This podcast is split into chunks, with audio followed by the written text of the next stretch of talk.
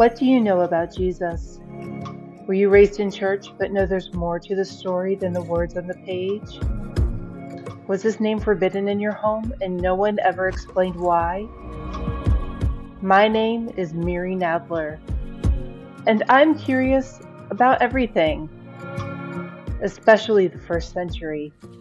Join me as we read through the Gospel of Matthew chapter by chapter and discuss the cultural, historical, and archaeological discoveries that will satiate our curiosity for who Jesus really is, what he really taught, and why those things changed the world as we know it. Welcome to Jesus Curious.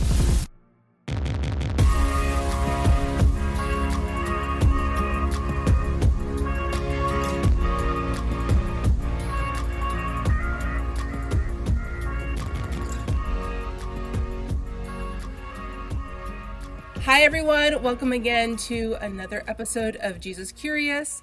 This week we are studying Matthew 2, which is actually become one of my more favorite chapters of Matthew, which is kind of odd because there's a lot of Easter eggs in this one and um, little nuggets that Matthew left for us to find along the way. And with me, I have Roman and Alaina Wood.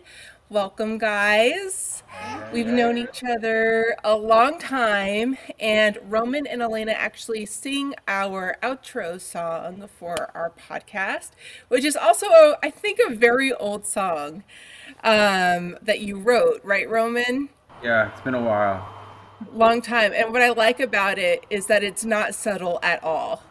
It's like. it's like you have no subtlety about your thoughts on who Yeshua is in the song deeper. oh, right. Yeah. It's not, you know, read between the lines. It's just no. out. yes. Roman's theology in a song. So it's very fun. And you both were in uh, my wedding. One of you yeah. was a groomsman, one of you was a bridesmaid so and um on my bridesmaid's dress that you made. yeah. I did make it. It's very funny. And the funniest thing was that Alaina insisted that at my wedding we play call me maybe as yeah. one of the songs you know during the dance portion of the wedding. And um, I really had to convince my snooty husband to that it was okay that the DJ play "Call Me Maybe" because he was really against it, and so it comes on, and Alaina is nowhere to be found. Like she is oh. gone. And I'm looking around for her, and she's just gone. Come to find out, she was puking in one of the rooms because she was pregnant. Oh, right. I knew that they actually played my song. I didn't know that. so, fun time at every wedding. And now that I'm not going to be invited to another wedding. so, that, that's our that's our fun little story about that. Yeah. But yeah, we we've done a lot of life together. We have. Yeah. Yes. The Woods and the Nadlers. We have. So and I wanted you guys on for very specific reasons for this chapter. Um, but before we get into Matthew 2, uh, in Matthew 2, the Holy Family, which includes Joseph, Mary, and Yeshua, or Jesus, they I'll take a little trek down to Egypt. And so this reminded me of a personal Google search I did one time. And this was when I got obsessed with um, documentaries about Egypt at a point in my life because the Torah was written by Moses, who grew up in Egypt. And I thought to myself, I need to understand as much about Egyptian culture that I can possibly stand because the more that I understand about Egyptian culture, the more that I will understand the Torah because Moses grew up in Egyptian culture. This was like what I was thinking. So um, I got obsessed, and then I was like, well, I need to go visit Egypt. This is going to be my life's mission. I need to learn hieroglyphics and dig up some things. and so I asked the internet, is it safe to travel to Egypt from Israel? Like, can you go to Israel and then travel into Egypt? Which is a reasonable question, I think. and so the first link that comes up when you ask this to Google is booking.com. And you get many um, different, you would suspect, many colorful answers. and um, one person says, You are welcome. Um, somebody says, uh, You know, like you are not welcome.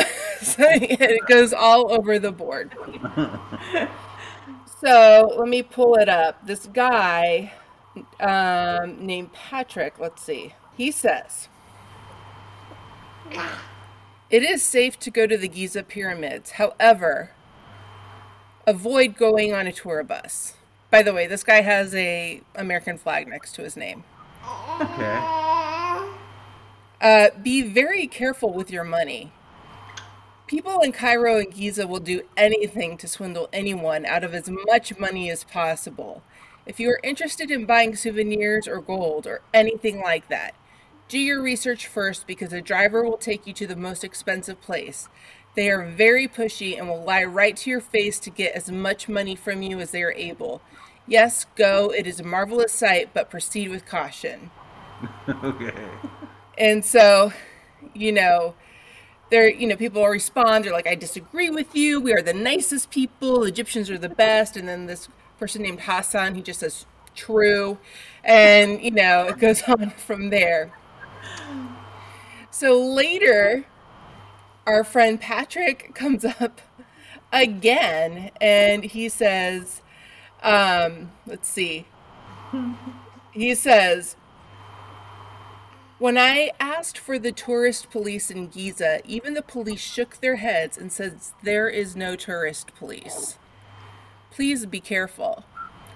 I was in an accident caused by a driver to Saqqara.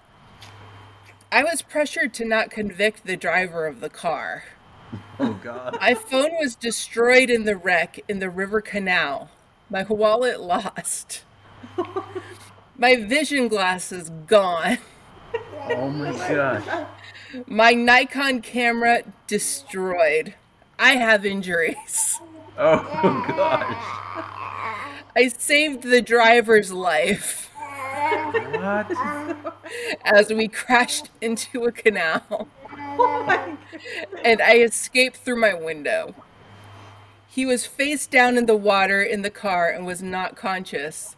I oh pulled him from the water into safety. This is a nightmare that does not stop. Oh. Even Booking.com has done nothing to help me recover any losses. My heart has broken several times over. There is no conscious conscience there. There's only greed, smiles with hands demanding, asking for money. Now, I would say skip Giza and go to Luxor, but be careful for the greedy smiles and hands. So, you know, then Ashraf says 50 50. Oh. And then,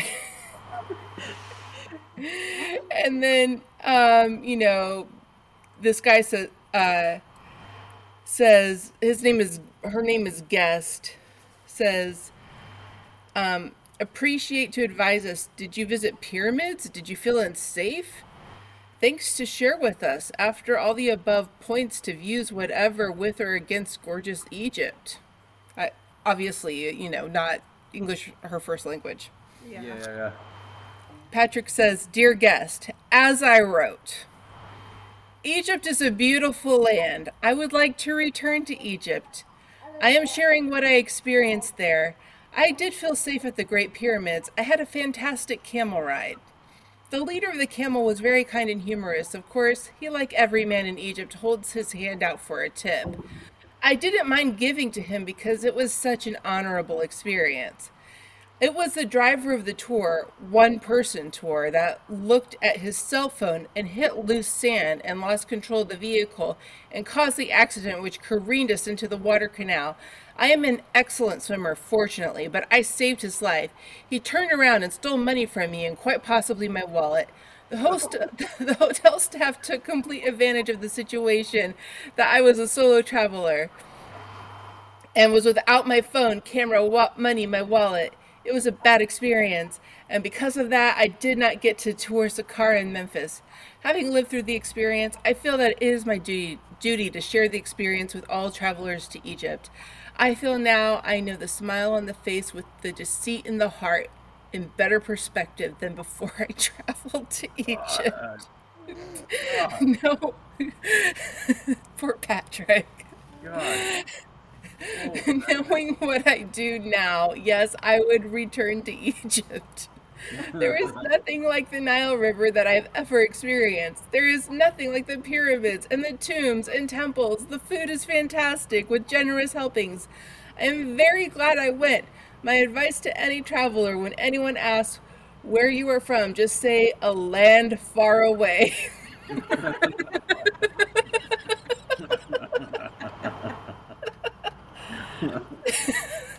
then they will ask, How long are you staying? They ask this to decide how much they will be able to scheme you out of money. if if you say a day, they will full force put on the charm and the deceit. If you say a month, they will be less likely to try to scheme you because they know that if they scheme you, they will be found. I would advise anyone to wear sunglasses too, so they cannot see your bright eyed, trusting eyes. Oh my god. Do not accept any free offers for massage or anything that is not listed on the amenities of your hotel. Do not discuss your faith. There is major discrimination against people of Christian faith. As I wrote, I hope to return again someday. I want to go to Aswan. Luxor is exquisite. Even still, at the end of the day, I was so tired from the constant schemes. It was like being on a roller coaster all day. It was hard to enjoy anything because there's always the pressure to put money into the open hand, never the other way around. God. You sound like a nice place then. Patrick.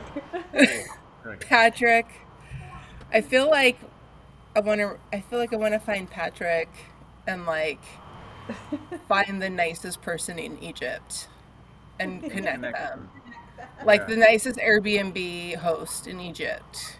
Right. and like let that person introduce him to all of like the nicest He people in needs, a, Egypt. he needs a redo. Yeah, just let that guy. He does. I think he also needs a different name Yeah, when he goes to Egypt. that's true. It sounds like he still just wants to talk about his experience. yeah. yeah. So, um yeah, I thought that was pretty epic. So, what I So what do you do with that now? To Egypt or not to Egypt? I don't know. I feel like I Oh, it's so hard. I don't know. I feel like there's so many um, people that I feel like maybe are my friends that don't know me, but I know them because they're archaeologists that I should just reach out to. And maybe, maybe, or, you know, just I know you. yeah, right. Or just like, you know, go with like a an Arab speaker, like my friend Islam. So maybe that'd be fun. That Yeah. That'd be better. Yeah. That's the key. Go with a native speaker. Yeah. Yeah, you gotta have somebody Yeah. in the inside. There you go. so Israel was, was much better with my husband who speaks pretty much fluent Hebrew. So Yeah. there you go. Good. That, was, dokie. yeah, that was pretty entertaining. I usually like to read stuff from the Secret Jerusalem group page, but uh, that one was just too good. Okay. Um, all right, so let's start Matthew two. I'm I like to read from the NASB, um, but I'm just gonna go ahead and read a little bit, and we'll talk about it okay. because that's what we do. We read the Bible and we talk about it. So now, after Yeshua was born in Bethlehem of Judea in the days of Herod the king, behold, Magi from the east arrived in Jerusalem, saying, Where is he who has been, uh, been born king of the Jews? For we saw his star in the east and have come to worship him. So, um, pretty cool. Like, I was reading up on magi that, like, in the Jewish tradition, what Jews would refer to magi would be any kind of like a straw, like, it wouldn't be like a sorcerer, but it would be kind of like a fortune, like a wise man, fortune teller, sage type person. Okay. From that is not Jewish. Okay. So, um, and the first one that we come across is Balaam. Yeah. Right. Which is so interesting. So we were talking about earlier that um, I've been working with the youth in the church that we're attending. And like, so I pray for them a lot. When I pray for them, I just like feel in my heart, I'm like, okay, God, whatever people have curses for them, make them like Balaam um, because in because you know like roman what's the first thing that you say when you go to synagogue on or when you enter the synagogue on shabbat morning mm-hmm. are the words of balaam right right right right Matovu. yeah which is um, how lovely are your tents, O Jacob, your sanctuaries, O Israel, because Balaam was on this on this journey to curse Israel. He was on um, task from to uh, he you know that was his job as a wise person or as like a prophet uh, to uh, curse Israel. And when he saw it, he couldn't curse them; he could only bless them. Right. But this is the cool part so if you go to Numbers 24 17, which is just below the Matovu, which which with the uh, just below the part where he says, you know, how pleasant are your tents, O Jacob, your dwelling places, of Israel. Yeah. Um, he says, well, we'll start in um, 15. So it says, Then he took up his discourse and said, The declaration of Balaam the son of Beor, and the declaration of the man whose eyes opened, the declaration of him who hears the words of God and knows the knowledge of the Most High, who sees the vision of the Almighty, falling down, yet having his eyes uncovered. And then this part is the prophecy I see him, but not now. I look at him, but not near. A star shall appear from Jacob, a scepter shall rise from Israel, and shall smash the forehead of Moab, and overcome all the sons of Shet. So, which is a prophecy about the Messiah. Right. So what's cool is like the first time we see somebody that we would be like consider in the Hebrew context of magi in the Bible, he's literally prophesying about the Messiah to come. Right. It's, it's so trippy, yeah. Isn't that crazy? It's so crazy. It's trippy. Whoa. Hmm. And then, um, and these guys probably came from Babylon. And I was also reading, and this is like, this is from First Fruits of Zion, that Daniel in Babylon was placed at like the head of the Magi of Babylon. Oh. Even though Jews would never consider themselves Magi, like Nebuchadnezzar put him in their, you know, like how Joseph was the Grand Vizier of Egypt, Daniel was like the head of the Magi of Babylon. Whoa, wow. so that's cool. Isn't that awesome? That's pretty cool, right? But um, it's interesting to me because I was watching this um, we had the every once in a while I like to subscribe to these British channels for a few months and watch other documentaries. so I subscribed to Acorn and they had this woman on there named Bettany something or other. And um, she was going, she was like examining the lives of Socrates and Confucius and the Buddha, who all came about uh, within 100 years of each other, but several thousand miles away. And they all had basically a very similar message that we don't have to rely on this kind of like caste system or ma- destiny, basically, that like our you know our future is just up to the gods or whatever that we really kind of are in charge of like being good people Okay. Yeah.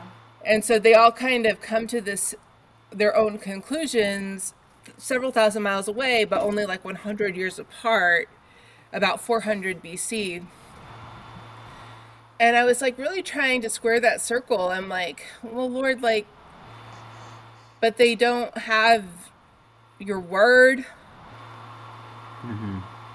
how you know how is this uh but how is this a, a thing you know what i mean because i feel like that's true Mm-hmm.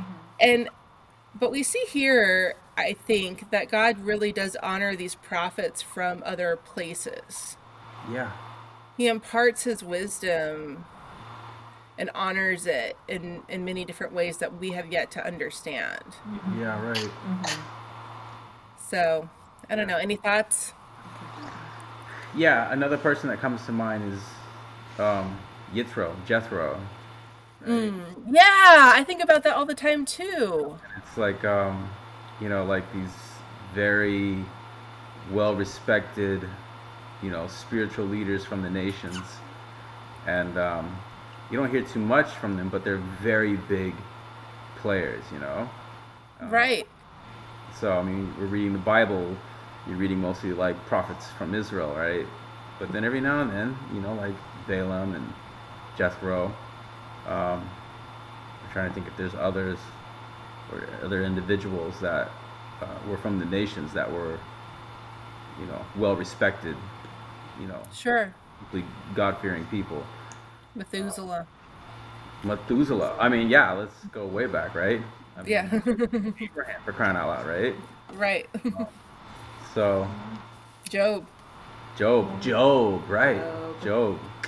A good one. Um, yeah, it's pretty. Uh, yeah, it's something that needs to give. You know, we, you think of the prophets of Israel. We're thinking of Jewish prophets, but like, let's. It's interesting to think about what about the what about Gentile prophets from the Bible? right There's a lot of Right. them, and, and they're big. They're big deals. Like they're big. They're big shots. You know. right Well, some are some are remembered more than others. Yes. Like Job, um, more Right. than mo- than others. yeah. and as much as like we're not supposed to the jewish people aren't supposed to take part i mean there is jewish astrology by in terms of i would say culture or tradition Yeah. um, but in terms of the bible it's something that really they aren't supposed to partake in or they're not supposed to have any kind of it's not supposed to have any kind of effect on jewish people Right. and um it's kind of like stay away but it's, it, it is so strange how god uses those things in other cultures to validate these prophecies that they you know have. It it, it, it does it, you know it, it kind of it mel it melts my mind a little bit but you know. Yeah. those are for things for god to know not for me to know i guess so. right. Right. Yeah some things are so they're i mean I, I i know of people that are very much into like astrology and they're knowing their sign and like reading up on their weekly um uh horoscope their horoscope right and but they really put a lot into it right it's like oh my gosh they, that and, and their coffee You know, without they can't go without they can't can't go through uh, through their day. But I, I heard before too. I, I can't re- recall what rabbi it was, but he was he was articulating that it's like um, like the, the the signs, right? And you know, a certain person's born in this month and it has a certain type of personality. And sometimes you look at it and you're like, you know, I there is something to it, you know. it's kind of funny, like, but but then uh, this particular rabbi was saying like, yeah, like it, there is something to it, but like what what the God of Israel is saying is like, you know, we're not we're not to uh, be confined to our destiny is not determined by the stars. What God was That's saying, right. like, yes, the world has rules and laws, and of course, maybe you're born in a certain season, it produces a certain type of person. But I will, at times, just totally bend the laws of nature because I am God, and That's right. be able to believe in God in that sense, and pretty cool. Yeah, because some people Yeah. really put a lot into like who the, the, it says you're compatible with. Yeah, right. I can't marry you. You're I can't in January. marry you. Right. like just too much into it. Right. well, I mean, if I'll just say that both my sons are supposed to be Leos and they are as different as night and day. So I don't know, but Yeah. Yeah. maybe it's something with their moon sign. I don't know. Whatever. Right. Right. Don't follow any of that. It, Yeah, it doesn't yeah. have an effect on who they are in the Lord. So, Yeah. um, okay, so let me go on. Um, so they they ask, so they go to they, they want to find the king of the Jews. So obviously they go to the capital of Judea, and uh, when Herod hears about this, he gets like really upset, and all of Jerusalem's upset too because they're like, "Who's the king of the Jews? This is really weird." Yeah. And um, gathering together all the chief priests and scribes of the people, he inquired of them where the Messiah was to be born. And they, if what's funny is, to me, this is hilarious. They all agreed, they all agreed, and they said to him in Bethlehem, of course, of Judea, for this is what was written by the prophet. And you, Bethlehem, land of Judah, are by no means least among the leaders of Judah, for from you will come forth a ruler who will shepherd my people Israel. So, um, so I thought that was like pretty funny that they all like just kind of agreed. Oh yeah, like Bethlehem, that's where it's that's where the Messiah is going to be born. And so there must have been at the time some very like uh, staunch teaching about that, um, whether it was from like Shammai or something. Um, that made it very clear to people because I feel like this is something that could have been argued a little bit more, in my opinion. Yeah, that's interesting. But then again, Matthew, he um he kind of like will rush over some details to just get to some other some different ones. Yeah. And this may have been one of them. So and in chapter 1, Matthew is doing his best to be like, okay, he's the he's Messiah, son of David. He is, you know, 14 generations here, 14 generations here, 14 generations here. He's descended from David. Right. David, uh, the gematria of David is 14. He's the Messiah, son of David. And so we're going to see in the next few verses that he's going to make a different argument. So, um, so then in verse seven, he said, he says, then Herod secretly called for the Magi and determined from them the exact time the star appeared. And he sent them to Bethlehem and said, Go and search carefully for the child, and when you have found him, report to me, so that I too may come and worship him. And hearing the king, they went on their way, and behold, the star which they had seen in the east went on ahead of them until it came to a stop over the place where the child was to be found. When they saw the star, they rejoiced exceedingly with great joy. And after they came to the house, they saw the child with his mother, and they fell down and they worshipped him. Then they opened their treasures and presented to him gifts of gold, frankincense, and myrrh.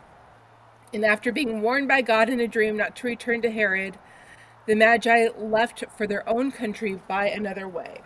So what's interesting here is that they're they're astrologers, they're following the star, and then they get this direct uh this direct dream from God according to the scripture, which is like a prophetic word.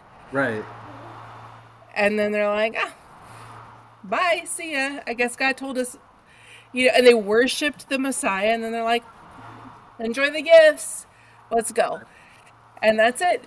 And um, so I don't know, it's like, it's a very funny little story about them, but it does connect it to the prophecy in Numbers Yeah. which I wasn't even thinking about until I read the First Fruits of Zion article.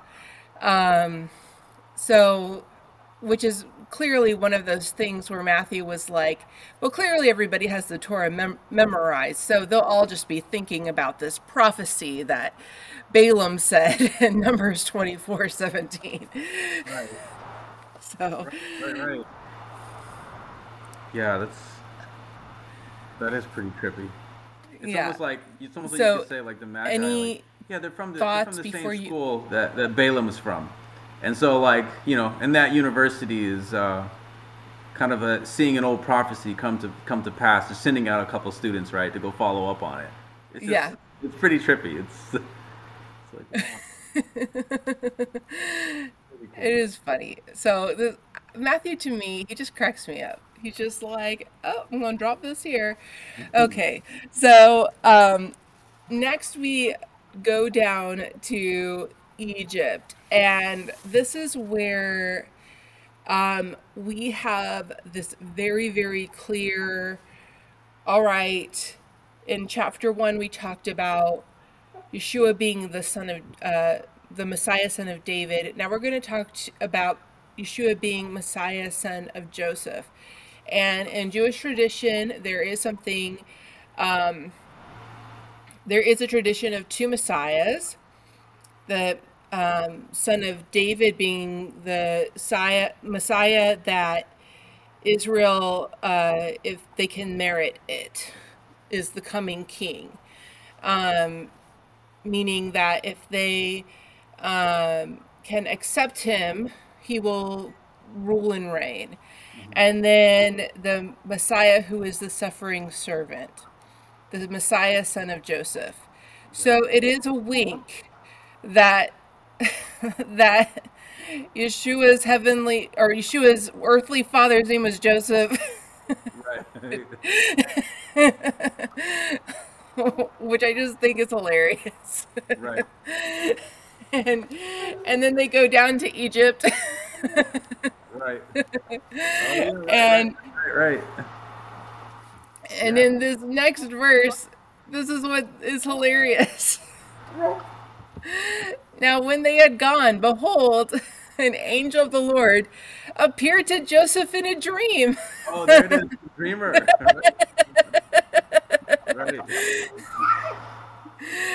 and said, Get up, take the child and his mother, and flee to Egypt, and stay there until I tell you, for Herod is going to search for the child to kill him. Yeah. And so, so Jacob's getting all these, or Joseph's getting all of these dreams, just like Joseph from Genesis gets all these dreams. It's just uncanny. Right. Right. oh my goodness. It's just, I feel like every line that Matthew writes, he's like, See what I did there? Yeah, right. Like that one? What'd you think about that? like that one, Mary. So, um, and then the next verse says So Joseph got up and took the child and his mother while it was still night and left for Egypt. He stayed there until the death of Herod. This happened so that what had been spoken by the Lord through the prophet would be fulfilled. Out of Egypt I called my son. Now I'm not going to get into it, but this is not a prophecy about the Messiah. This is like very, very midrashic use of scripture. Um, but it's uh, it's it's like a very first century way of talking about the Bible. Okay, so now this is where I do want to talk about what is so cool that you guys did before you had kids. Because you, I don't know how you do it now, because you have four of them. Is you went on a backpacking expedition through Israel and you came back very svelte and very tan. Well, Alaina, you came back very tan. but I maintained my pasties. and um and so I'm going to show you real quick. This is what's so cool like we have no excuses, guys. We have the internet. We can see everything. And clearly, like, uh, they went on a Roman road to Egypt, obviously. And we, I just like went on Google and I said, okay, like, show me the Roman roads and where they went. So let me show you. Here is a picture of the Roman roads that go out throughout the Mediterranean. There's the Dead Sea. But you can see that there's a Roman road that goes all along the coast, Yeah. goes through Gaza. And I'm pretending also that like I'm going to get around to editing editing this so that it will be on YouTube. I'm not quite sure. And then you hit like the delta and it kind of breaks up a little bit. But to get to Egypt, they're probably going to end up here. But what's cool is if you can see my little cursor here, Yeah. they're hitting Tanis, which is the city where a lot of people believe was Goshen, Oh, um, where the Israelites stayed when they uh, when Joseph was, you know, the grand vizier of um, Egypt. Huh. So, um, so this was the Roman road. But I'd like to hear a little bit from you guys, the Holy Land on foot, because this they, they're obviously they might even be on a donkey, but they have a baby. They're a couple and they're walking through. What what exactly was that like? And did you hit a lot of Roman roads along the way, or did, were you able to follow any of those? yeah. The, So- go ahead. So we followed a trail called the Jesus Trail, right? Was that Yeah, it what was the, the Jesus Trail. Yeah. And it started. Do you remember where Um, where we started at least? I want to say it started in, in Nazareth, actually. Oh, really? Yeah, yeah, I yeah. think that I, I don't know if that's where it actually that's where we started. That's where we started. Yeah. So it could have started. Yeah. So we Yeah. just that's where we Yeah. that's where we caught, that's where we started. And uh, we told everybody, yeah, we're going to Nazareth because we were in Jerusalem at the time. We're going to go to Nazareth and start there. And of course, everybody's like, why are you going to Nazareth? Like, start our trail. Like, but why Nazareth? And apparently they're like, you know, it's the, um, you know, sometimes it can be a rough town, you know. So we figured that out in the evening. At daytime, it seemed fine. Nighttime, it, it was a little rough. it was like Really? yeah, there was. I mean, I don't. Yeah. I, our experience was like, okay, this kind of reminds you, you know, walking through the hood somewhere in LA. You know, it's like Really? yeah. So, um, but besides that, you know, it's that's always the nighttime. During the daytime, it seemed fine, but there was always like, you know, make sure you wear a hat. Don't show your kippah, because it's a predominantly Mhm. Arab Arab um, city now.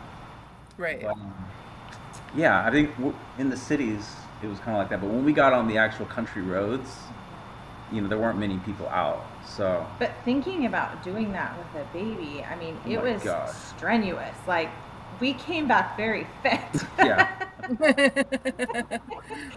it's it's hard at work because Yeah. you know the terrain like changes a lot. So there was like parts, you know, remember it was like all rocks, Yeah. and then you know hills, and it was hard work, yeah. like really hard work. Um, It rained on us that one one time. Rain- yeah, it rained on us that's pretty good. We got soaked. yeah, I tell anybody who's like, well, first of all, I was talking to somebody who, you know, was like, oh, I'm thinking about visiting Israel. Maybe when things calm down a bit. And I said, go now. yeah. Mhm.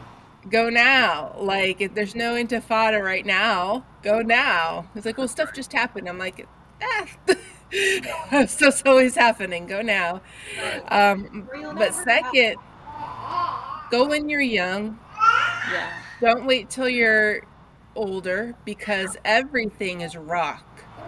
It's, Yeah. it's true. And all the cities you visit are fortified cities, which means that they're on a hill.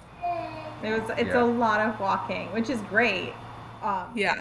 Yeah. Go go when you're young and and active. Oh, And work out six months beforehand of just like Yeah. doing stair, like Stairmaster. Oh my Funny. gosh, that's what we tell our kids when they're being lazy. We're like, you need to prove to us that you can go to. You know, if you want to go to Israel, you have to prove to us that you can walk. right. that you can walk long enough. But they're probably basically going down the coast, um, which is not as strenuous, I wouldn't think. I mean, it's. But it's going to be super dry. There's not going to be a lot of water around. However, because they're going to be on a Roman road, there's might be some outposts for them to get water.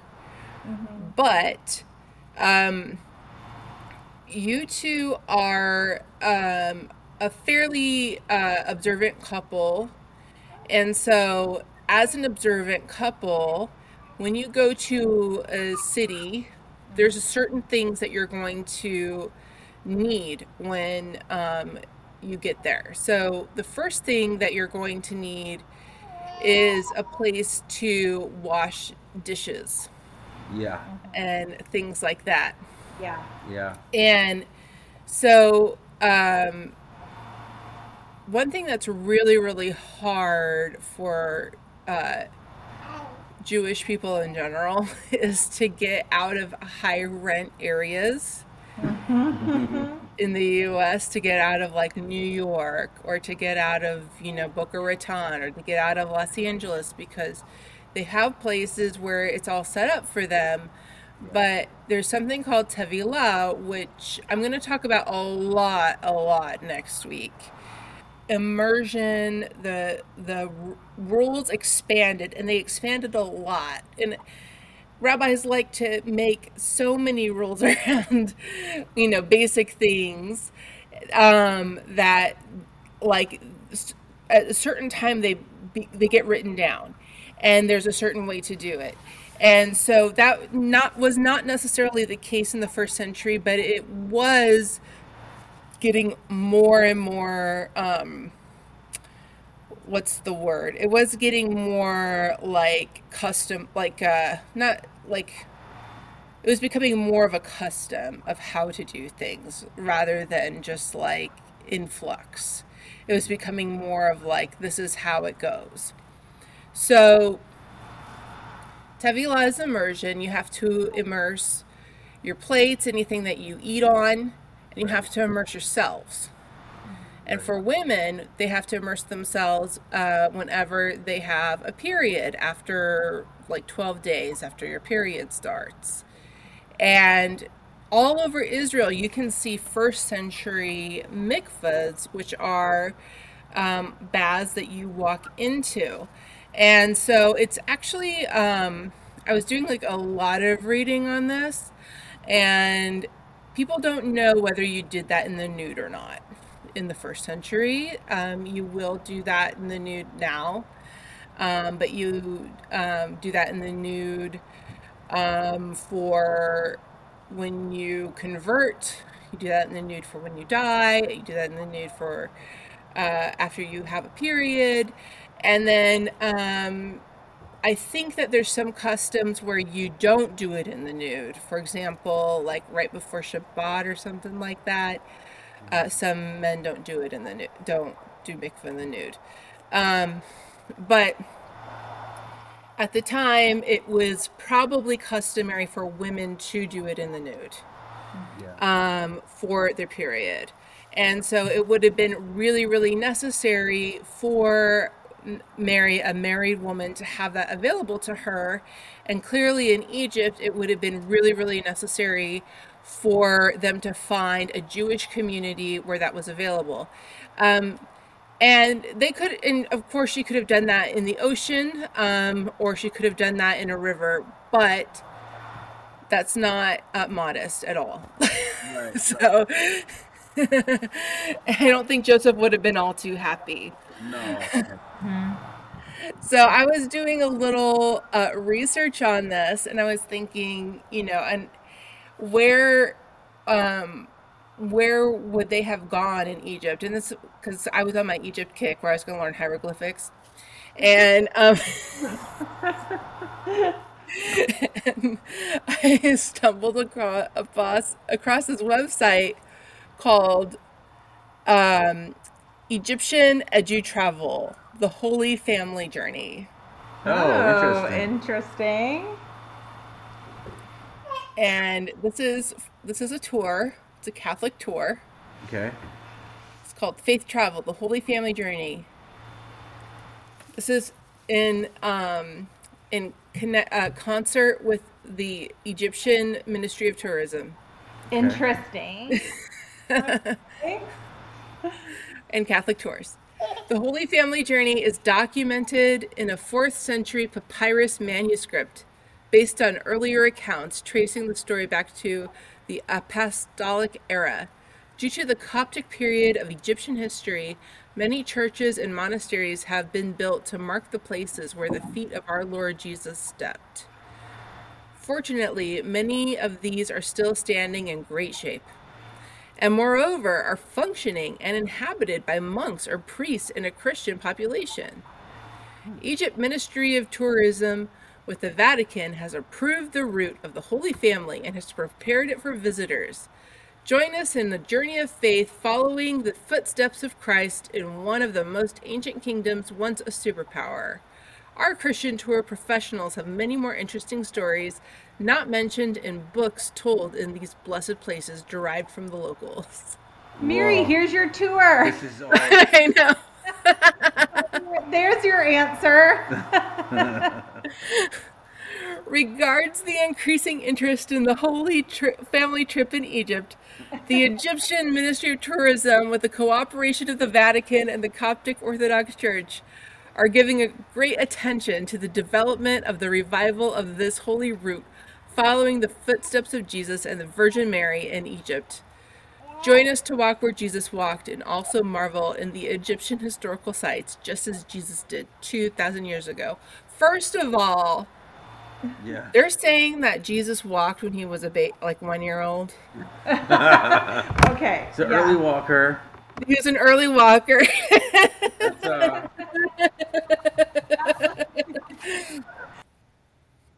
There's also a video. I won't. Sh- I won't show it now. But yes, but then I read some like more like biblical archaeology kind of things. And uh, it's more likely that they ended up in Alexandria. And then I read about Alexandria, and you guys, I need to go to Alexandria. It's just like the problem, though, is that they haven't restored a lot of the sites in Alexandria because it's yeah. always been a populated city. Yeah. And so people just built on top of all of this oh, historic oh, no. stuff. Yeah. And it kills me. But Alexandria was like the New York City of the Mediterranean. Yeah, right, right, right, right. Hmm. Like all the religions and all the cultures of the world came to Alexandria because it melded Egyptian and Roman culture together, like from you know hundreds of years before. So it was like this melting pot, and there's this huge Jewish, uh, like uh, um, population there. Yeah, right, right. It's massive. So, and it's also where the Apostle Mark went and was martyred, apparently, as well in 66 AD.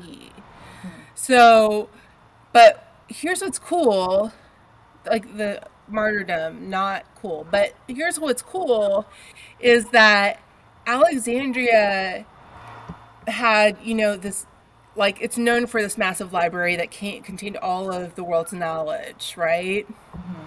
That's what it's known for.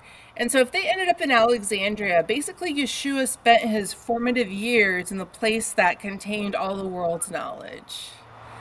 And Um, we don't know how long they spent in Egypt, but he could have been there as late as eight years old. Yeah, That's interesting. Yeah.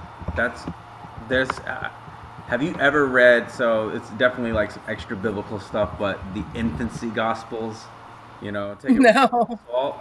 Oh, Miri, you would get a kick out of this because it pretty much covers where he he him and, him and his family leave Israel and go into Egypt, and it talks about their journeys all the way into Egypt, and it talks about certain cities. It doesn't mention the cities, but it mm-hmm. describes them. Like one city had a great king in it, and mm-hmm. all the crazy things that happen in, in on this journey. It is fascinating. Apparently, he doesn't come back to Israel until he's seven. Really? Yeah, yeah, you would get a total kick out of it. It is. It reads like it's very like a gothic, um, but it definitely has a lot of Jewish tones in it. Like they pay attention to a lot of certain details. That's fun. Whether it's legit or not, I don't know, but it's fun. It's a good read. I mean, there's like a apocryphal book of the Bible called Bel and the Dragon. I'm dying to read it Oh, it's so just because of the name. It's so good. But Children, you read it to your kids. It's a good one. but I I like the idea, and this is flight of fancy stuff. And I want to be clear to people listening to this podcast Yeah. that it is not written in the Bible that they went to Alexandria. It is Right. not written in the Bible that he was there until he was eight years old. It's Right. n- you know it's not there. This is stuff that we're um, simply imagining based on the information that we have, based on the history and the geography and all of that stuff. But I like to think that the Messiah himself was exposed to the world in a way that a child might be exposed to the world growing up in New York City.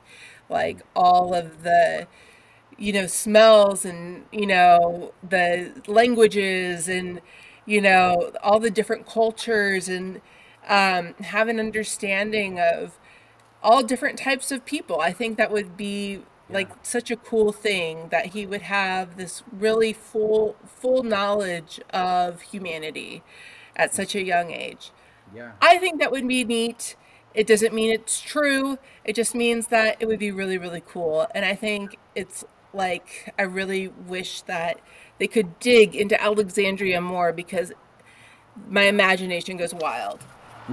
So I read something that about about this was a while back, but I think Josephus talks about Alexandria, and it was divided into five districts, I think.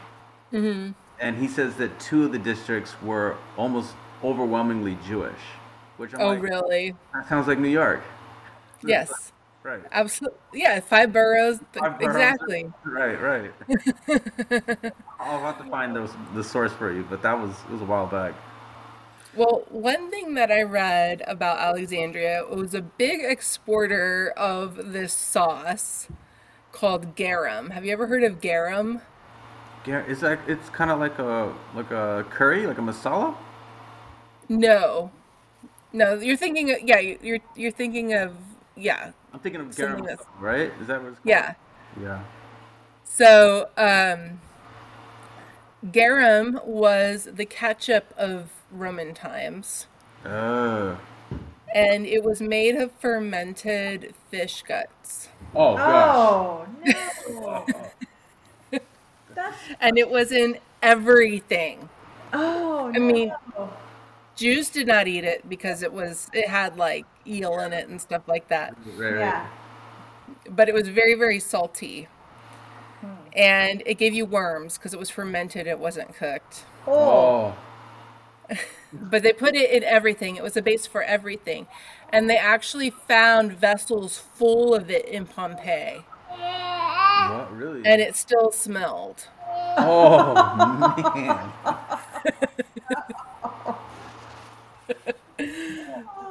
So Alexandria had a lot, you know, because it was a port, it had like a lot of the fish, right? So they exported a lot of garum. And so I read what this is like the this is what it, how it's described. Ancient garum had a full-bodied and rich umami flavor, making it a savory and complex ingredient. The taste was described as strong and lingering. Chefs would use different blends, often made with honey or wine, to emphasize sweet- sweetness or tanginess. The raw product had a powerful odor. The finished product was bold yet aromatic. The appealing scent resulted from its blend of additives. High quality garum was even sometimes positively compared to perfume. Oh. But not everyone loved garum. The disparate manufacture and far reach of garum are a ch- testament to the sauce's popularity. However, that love was not universal. Seneca famously stated, seemingly in response to Pliny the Elder, it's the overpriced guts of rotten fish. Don't you realize it burns up the stomach with its salted putref- putrefaction? so that's what Alexandria smelled like at the time. Um, That's so rude. welcome to the smells of Yeshua's childhood. So, Yeah. right. fermented fish guts. Yeah. Oh. So, all right. Um, but not only does Matthew liken, or not only is Matthew talking about, you know, Messiah, son of Joseph, here is where he's like, also, Yeshua is the new Moses. So um, in verse 16, he says, Then when Herod saw that he had been tricked by the Magi, he became very enraged and sent men and killed all the boys who were in Bethlehem and, it, and all its vicinity, who were two years or under, according to the time which he had determined from the Magi. Then what had been spoken through Jeremiah the prophet was fulfilled. A voice was heard in Ramah, weeping in great mourning, Rachel weeping for her children, and she refused to be comforted because they were no more. So, um, I did a little reading on this, not too much, but there is uh, apparently no historic record of Herod killing all the babies in Bethlehem. It doesn't mean it didn't happen. Yeah. Um, but it certainly is this callback to Pharaoh killing all of the baby boys in Egypt Yeah. and Moses being miraculously saved Right. Right. Right. in Egypt, of course. Right. like Yeshua being miraculously saved in Egypt because he's he's the son of Joseph. So, um, but when Herod died, behold, an angel of the Lord appeared in a dream, another dream, Yeah. to Joseph in Egypt, and said, Get up, take the child to his mother, and go to the land of Israel, for those who sought the child's life are dead. So I find this really kind of funny that if, that an angel had to appear to Joseph in a dream to tell him that Herod had died, like he probably knew, like he lived in Rome, obviously, but um, it does sound like there were more people in Rome who would have been on that task of killing these children in Bethlehem because um, it goes on to say so Joseph got up, took the child and his mother, and came to the land of Israel. But when he heard that Archelaus, Archelaus was reigning over Judea in place of his father Herod, he was afraid to go to Bethlehem. Then they were warned by God in a dream. In another dream, he left for the regions of Galilee. And he came and he settled in a city called Nazareth or Nazareth. Mm-hmm. And this happened so that what was spoken through the prophets would be fulfilled. He would be called a Nazarene Yeah. or a Nazareth. So um, it's here that like we have to be very, very clear.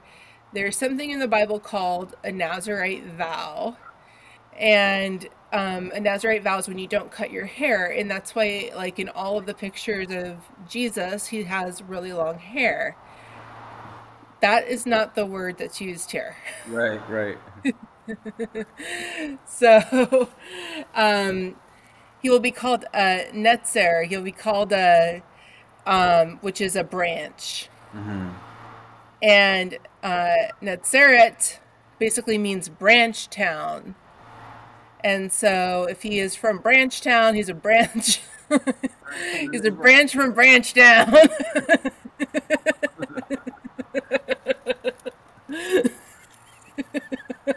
Gotcha.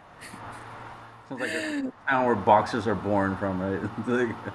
Bridgeton, Bridgeton. Representing Right. representing Branchtown. BT. but you know he's the rod of jesse there's Yeah. many times where the messiah is described as a, a branch or a or a um um I'm a plume Yeah. or what I'm losing the I, I have all the Hebrew words I'm losing all the English words but um Not as yeah. I'm trying to think of it. Like my son's name, his his Hebrew, his second Hebrew name is, or it's, or his name is Nitzan Yonah, bud of a dove. Uh-huh. Um, so like Nitzan, Netzer, it's like the same kind of root. Right. Sprout, but not. Is it a, could it be a sprout? I mean, Yeah, like a sprout. yeah, So yeah. So there, there you go. That all happened, and you know, like uh, Matthew is being completely obvious about where he's going with all of this, which is just so adorable, I think, Right. and funny. And I think the more I read these Gospels, of course, it's the Word of God. Like we can, we can be very reverent about the Word of God, and we can love it and cherish it in our hearts. But the more I read these Gospels, the more I see just the personality of these writers, these apostles coming out, and they tickle me. Yeah.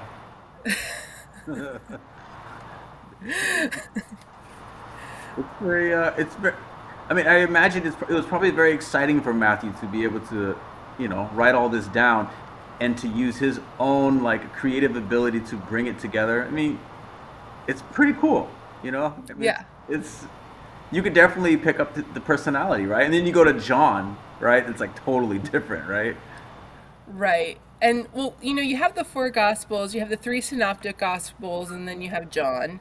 Right. So the three synoptic Gospels are more or less very, very similar, and then John is on his own, like, Right. and, um, but the synoptic Gospels are believed to be based on the book of Mark, which is believed to be the earliest Gospel, and you can just see that, like, Matthew looked and saw, read that, and was like, "Oh, that's good, man. Yeah. I'm gonna do something a little, a little special with that, though. Got some ideas." Right. You could have punched that a little harder, you know. you could have made that just a little bit more flagrant there. You could have driven home the Moses message. You could have driven home the Right. son of son of Joseph message a little bit harder. I think that would have been cute. Right. You gotta salt that story. You gotta bring that flavor out, guys. Yeah. I got you.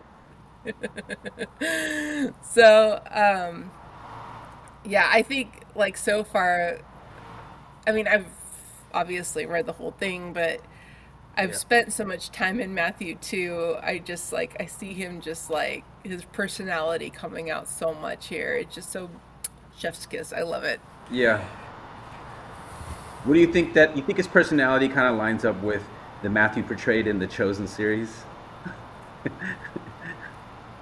Um, I I don't know. I I don't think so. I don't what I see written here is not what I see on the Chosen series. I do Right. love though what I see on the Chosen series. Right, right, right. It's good. I love that. I love how inclusive it is yeah. because we didn't have a thing called the spectrum hmm or autism or Asperger's or anything like that um, in the first century. We just had like a guy that was a little bit particular about things and not very good with social cues, Right. you know? Right. and a guy that like was willing to be rejected by society because he just didn't understand, you know? And I like that. I love that in the chosen, Yeshua sees that and he doesn't see anything wrong or lacking in it. And just, he doesn't want him to change that. Yeah, right. Yeah, He doesn't want him him to build any un- he doesn't want him to like work through any of those characteristics he uses those characteristics i like that so much yeah, yeah. I like that too. That's it's nice. It's not. It's not that you- it's, instead of like seeing somebody like, oh, this person has a personality quirk, or they call this like a disability. It's like no, it's actually it's them, right? It's like Mhm. I you don't even need to address it. It's like this person is perfect the way they are, and this person can do things that you can't do because they have this unique type of personality that right you may call it quirk. I call it the great advantage for him. You know, and uh, Right. they did a great job in that sense. I love that. okay so we reached the end of matthew 2 that was a fun little journey into egypt and i think a fun little journey into the brain of matthew the apostle Yeah. who who I am crushing on is I think my favorite apostle right now. but um, I have some rapid fire questions for the both of you. Okay. So, which you don't have to do rapid fire. You can take some time to answer them. Okay. okay. I'm like, pressure. I'm ready. I'm ready. But you don't have to be unified in your responses, okay? Okay. So, but you each need to answer. So, number one, what's your favorite book of the Bible? We're talking all. We're talking Christian Bible, Jewish But- Bible, anything. Yeah. Okay. okay. Just to narrow it down. Um, hmm. It's a hard one. I would say Breshit or Genesis. I was gonna say that, and Oh. I was gonna say that. Really? Yeah. Sorry. Well, you can have the same answer. It's okay. Okay. Yeah, yeah. I'm like, you stole, I'll you stole share. that oh. book. Oh, I share. Sharing is caring. you stole my book. Okay. Very good. What do you want Leviathan to taste like in the world to come? Oh. Oh. Okay. I know. A parfait.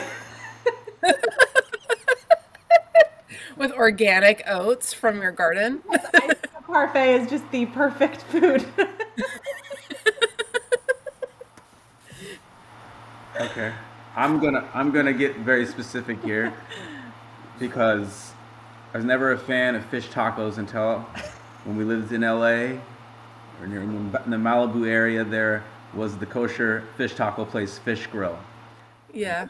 That fried fish taco is by far the greatest fish taco I've ever had, and I want him to taste like that. Okay. Breeze, I mean, breezing over, and a nice cold mesa, and this, you know, and this, the, oh yeah. I want him to taste like that fried fish taco from Malibu Grill um, in Malibu, PCH. I do think he'll taste fishy. I have this feeling. Yeah, you- like so like a, a fishy a fishy parfait Gross. okay, so we didn't actually say what you guys do for a living, but let's blue sky it. Like Okay. professional basketball player, whatever. If you weren't doing what you're doing now, what career would you have? Oh, like anything like it doesn't have to be It's not not practical. practical. Mm-hmm. Okay. Okay. Not practical. Like yeah, just like you like a ballerina, like whatever. I like food. I would want to be a chef, Really? Yeah. maybe. Yeah. Chef. You could be a chef. That's I'd wanna be a practical. chef, yeah. I want to be a rock. Making those fish tacos. I would make the fish tacos. Yeah. Did you hear me, Mary? No, it, what would I you be? chef. I'm like, that's very practical. I would want to be a rock star.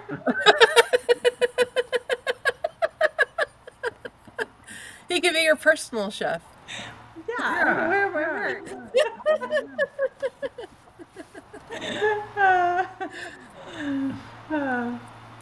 Okay, and now here's the hard one. Hmm. Besides Yeshua or Moses, oh goodness. Who from the Bible would you most want to talk to, and what would you ask? I would want, and I can just talk and talk to this person and hang out and just chop it up. Mm-hmm. Good job. Adam. Yeah. Yeah, I mean, and he uh, he wouldn't have much time, right? Because uh, he was like created and then like hours later. So, kind of like, hey man, I got an hour with you. How, however, like, what? But what would you ask them? Like, would you want to know? Oh. Yeah, see, that's the hard part. What would I ask Adam? Like a, maybe I would. Maybe I'm gonna backtrack. Not Adam, because I don't even know what I would ask that guy. Um, Okay, I'll go first. I would ask. I would Oh. want to talk to Abraham. Yeah. Yeah, I want to sit in his tent and just chop it up. Abraham. I was gonna say I was gonna say Abraham and Sarah, but I was gonna say a different reason because I kind of think of them as parents in a way. So like, Hmm. ask it's kind of like a parent, like if you were adopted and you met your birth mother, kind of Oh. yeah Yeah. thing. So want to have a conversation like that, like oh I'm just meeting you for the first time, but I've always looked at you like Like one of those like reunion shows. Yeah. right. And they're supposed to be so hospitable too. Yeah. Right. And maybe they would make me like a, a parfait with date syrup.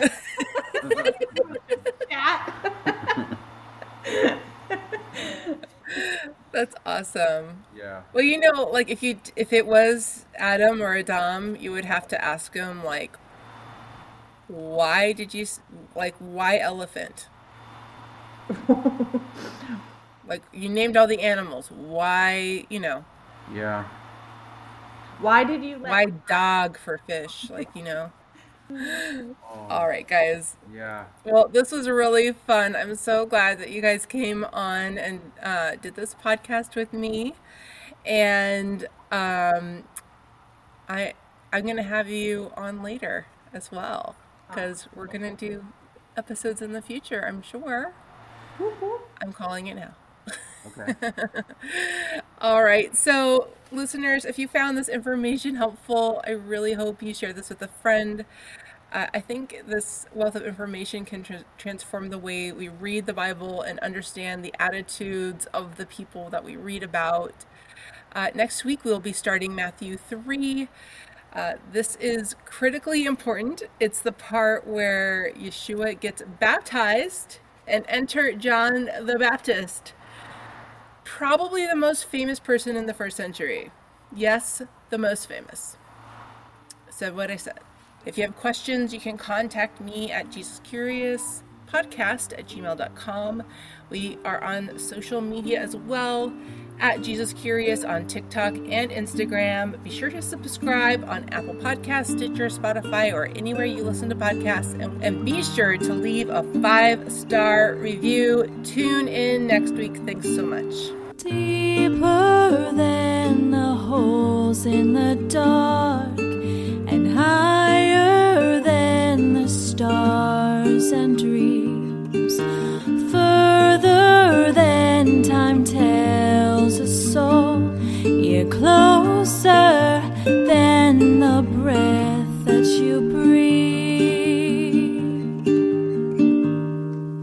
Once I met a man was murdered, raised on the stake like the snake, but in Jerusalem, and you could see the truth in him, and it shone like an innocent child, shone like an innocent child, yet grieved like a man with an adulterous wife. He stood in the midst of exile as the kind hand that extends to humanity from the depths of Hashem. The walking instructions of Him.